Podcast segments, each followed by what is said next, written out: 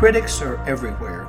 The people who bark the loudest are usually the ones who are insecure about you outgrowing them. Just do what's right. Pay no attention to those who criticize you. They'll eventually go away and find somebody else to criticize. You just keep doing what's true and right and noble, and that is something to consider.